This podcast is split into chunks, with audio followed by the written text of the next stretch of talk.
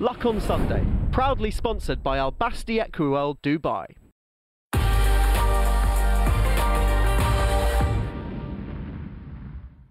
Right, Neil, this is your domain, really. Uh, William Hill has become the latest high profile bookmaker to incur the wrath of the Gambling Commission to the tune of a £19 million fine. This follows up the fine that Entain, the parent company of Ladbrokes and Coral, received. That was £17 million. There's also been fines for the Kindred Group, parent company of Unibet and 32 Red. There have been fines in the US for Paddy Power. I mean, all these firms getting fined, broadly speaking, for a similar range of, uh, of contraventions. But where are we now with this? Well, it's not a great look, is it, really? I mean, the white paper, obviously, you know, we're still waiting for it, of course, but, you know, it's not what the racing industry needs, uh, let alone the gambling industry, at this, you know, crucial time.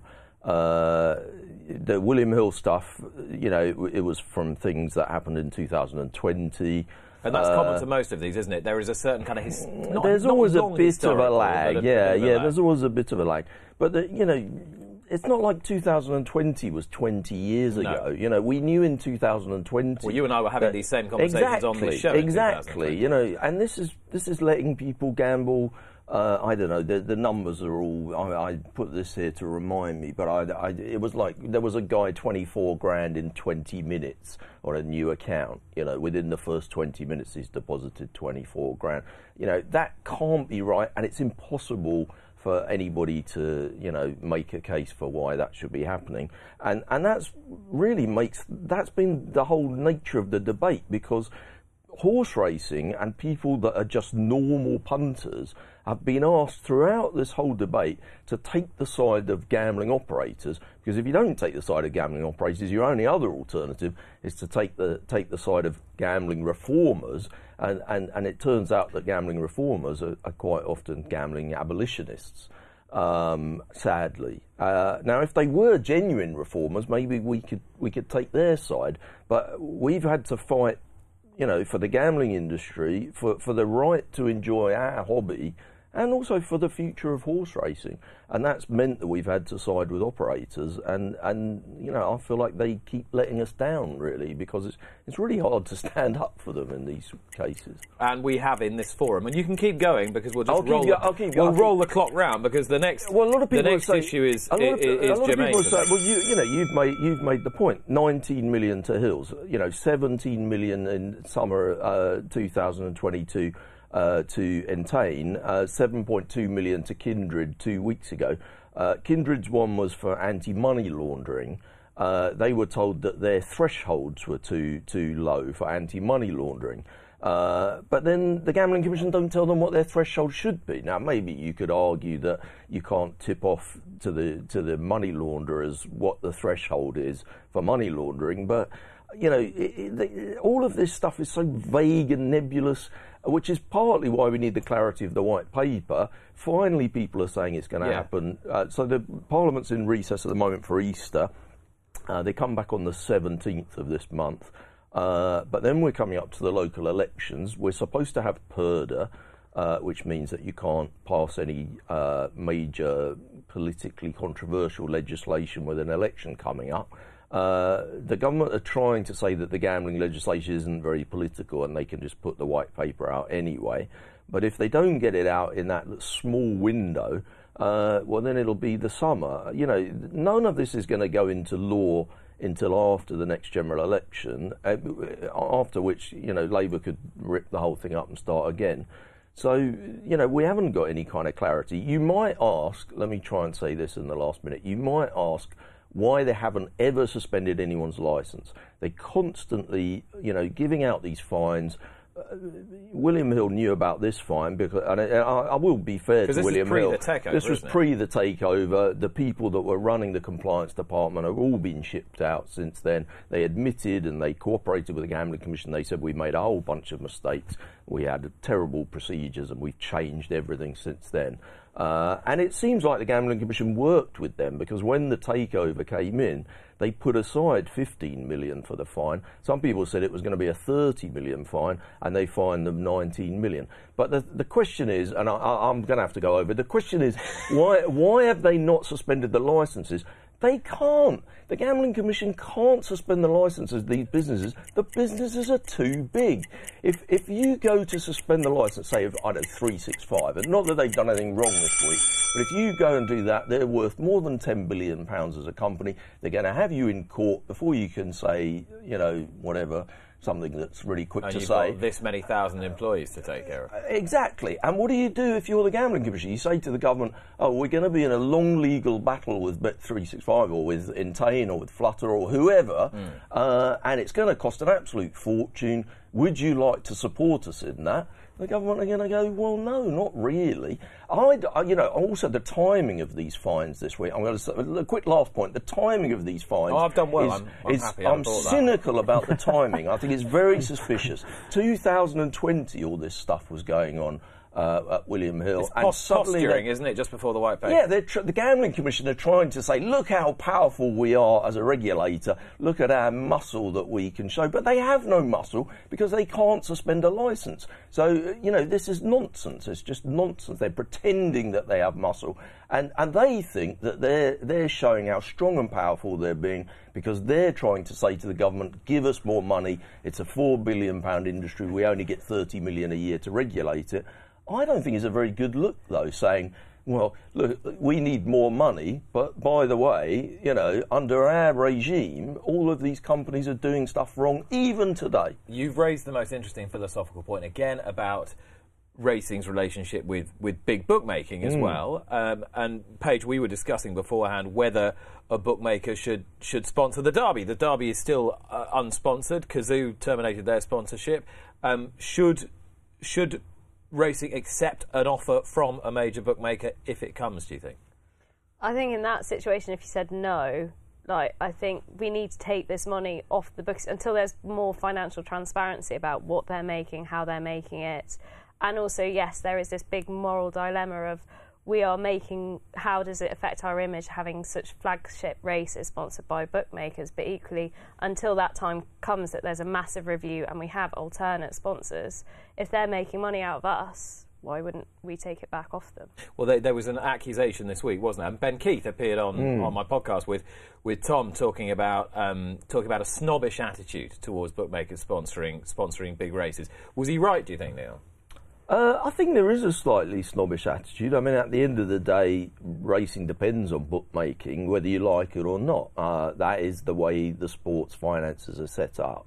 Uh, obviously, the BHA have been lobbying for some time to make a change to the levy so that it's on turnover, and, and as a sport, we're not reliant on the profits or uh, otherwise of bookmakers. Um, I think that would be a great change, but I, I'm doubtful as to whether it's going to come in. 2024, the government have said they'll look at it. Um, But actually, if- you, if- made an interesting point Mm. about what's actually. The, is there a great incentive for a bookmaker to sponsor the Derby for their own benefit? Well, it's very difficult. It is difficult. There's, a, there's another factor, actually, if you slightly go back to the, the fining and stuff. Um, you know, if, if we get to a situation where 19 million is a standard fine, it becomes a barrier of entry for new companies. Uh, You know, most bookmaking companies spend way more money on compliance people than they do on odds compilers these days. Now, if you if you say what would be the purpose of a bookmaker sponsoring the derby? Well, it's really just to make it harder for new people to enter the bookmaking sphere in the UK because it's not like people in racing have never heard of Ladbrokes or Corals or William Hill or, or Betfair or, or Sky Bet. it's just shutting out of space. It's shutting out of space. Harry, you, it, it, just before we move on, um, we're moving on to an important topic now. uh, Just your your visceral instinct uh, about a uh, a bookmaker sponsored derby and, and British racing. Yeah, we just treat them like any other sponsor, or or or, or too proud. You want a, you want a blue chip name. No, I think um, you know at the end of the day, if there isn't another sponsor and they're putting money into it, then we need to, like Paige said, you know, we need to, need to get we need to get them to sponsor it and put money in definitely because they're taking enough out of the sport. So Okay, well we will see. I thought on Tom's excellent podcast. Yeah, the TSD. Yeah, he, very good. He, he, I, I think it was on there anyway that I heard it because it's a great podcast from Tom. He's so good. um, there was a point that uh, that companies, I think actually, I think it was Steve Morana from Cazoo was making the point that if you have got money to throw into this kind of thing, it's hard to know in racing who you should approach about it. There isn't like a central body for sponsorship. And if, if you're a big company, uh, unless you've got someone that's a real racehorse racing fan on the board, you're just not really going to come to racing. What? Because you, there isn't an obvious. There's no obvious route in. Interesting. So even though the yeah, even though the Jockey Club are a parent company for all these racecourses, there isn't. It isn't the sort of And central. should they all get together? You know, are the racecourses spending too much time competing with each other over sponsorship instead of working together to bring a sponsor into racing? If you want to get one of these really big blue chip companies, a Rolls Royce or a company like that, to, you know, prestigious, a Longines or something, to sponsor the Derby, don't you need? Uh, I, I mentioned those two brands in case they want to Go send me anything. gonna, you were going to say. Oh no, I, I, me and Liz Kelly have loads and loads of sort of like deep chats about these sorts of things, but it's just it's kind of surely deeper down in racing that we have to have more selling points to these people as well. Hmm. That we're a, it goes down to that basic level of how do we make this sport super exciting to be able to engage those sorts of sponsors in as hmm. well, like because those sponsors would find a way if they were really that interested. Hmm. yeah. And you just think that we're not.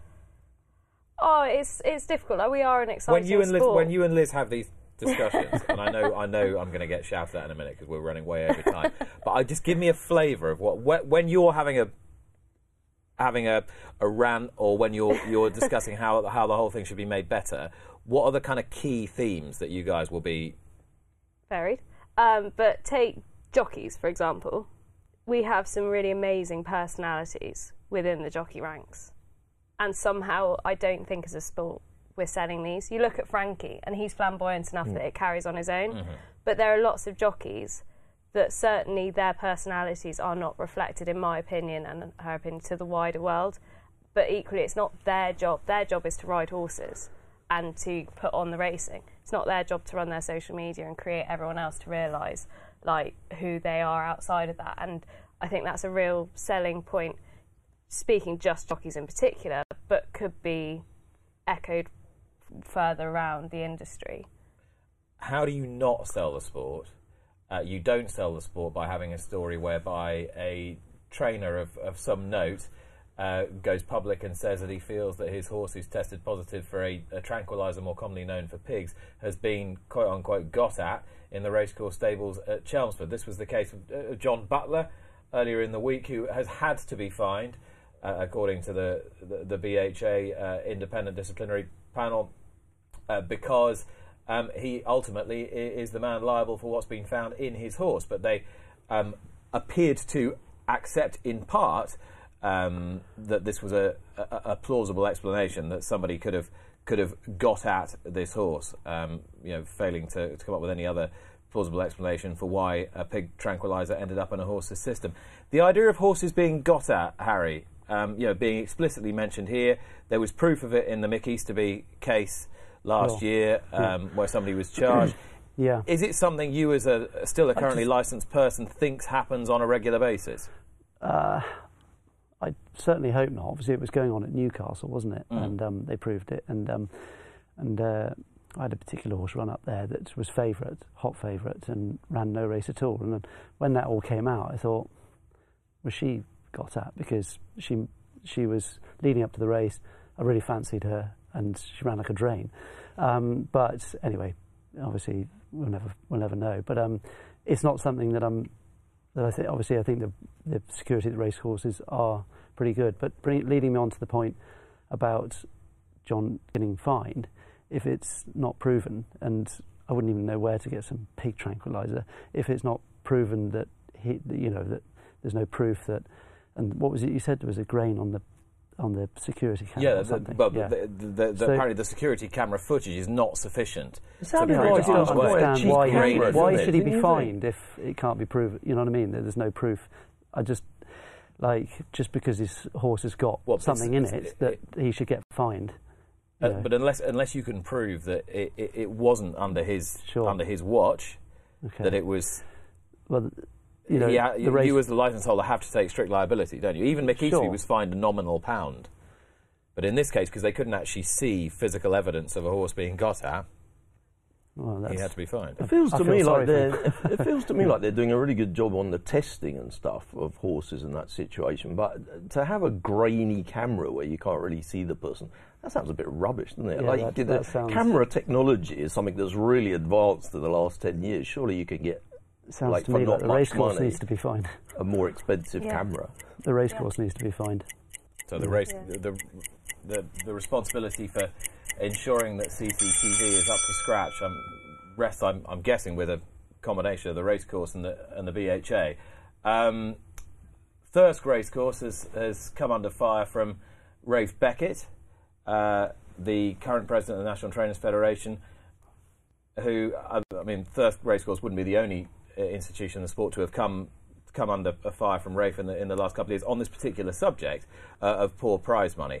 Um, uh, his quote on the podcast earlier in this week was, "Where the Sandersons go, the Sandersons, the uh, family that, that run Thirsk Racecourse, poverty will follow." It was a, it was a pretty inflammatory um, quote. Harry, do you do you sympathise with him? It's a, a, a- a race card of mainly Class Six races, one Class Five, uh, where the the winner's prize cour- money does not cour- exceed three thousand one course hundred and something pounds. Because you know it's it's just, it's, it's um, disgraceful. Really, it's such low prize money, and you know how are we? You know, it's tough enough to for owners to get any you know return in the sport, and you know Thirsk, especially for southern trainers, such a long way to go. You know, I certainly wouldn't go all that way to run horses and, for that prize money. And I know my owners don't really like travelling up north anyway because the costs of transport costs and what have you have got too expensive anyway. So, um, you know, I'm I'm I'm behind him. Yeah. Yeah, um, James San- James Sanderson, um, uh, on on behalf of Thirsk Racecourse, was saying, you know, this is a, a low grade fixture with lesser horses Paige. There's a big entry for this fixture as well, so they will say that it all stacks up economically, and they want to keep their powder dry for their better races later in the year. Yeah, it's a it's a chicken and an egg situation, isn't it? You know, his argument was if we're asked the BHA, if we're asked by the BHA to put on these races because that's what the horse population needs, we need to put them on. We've put on 36% higher prize money than we were required to by the BHA.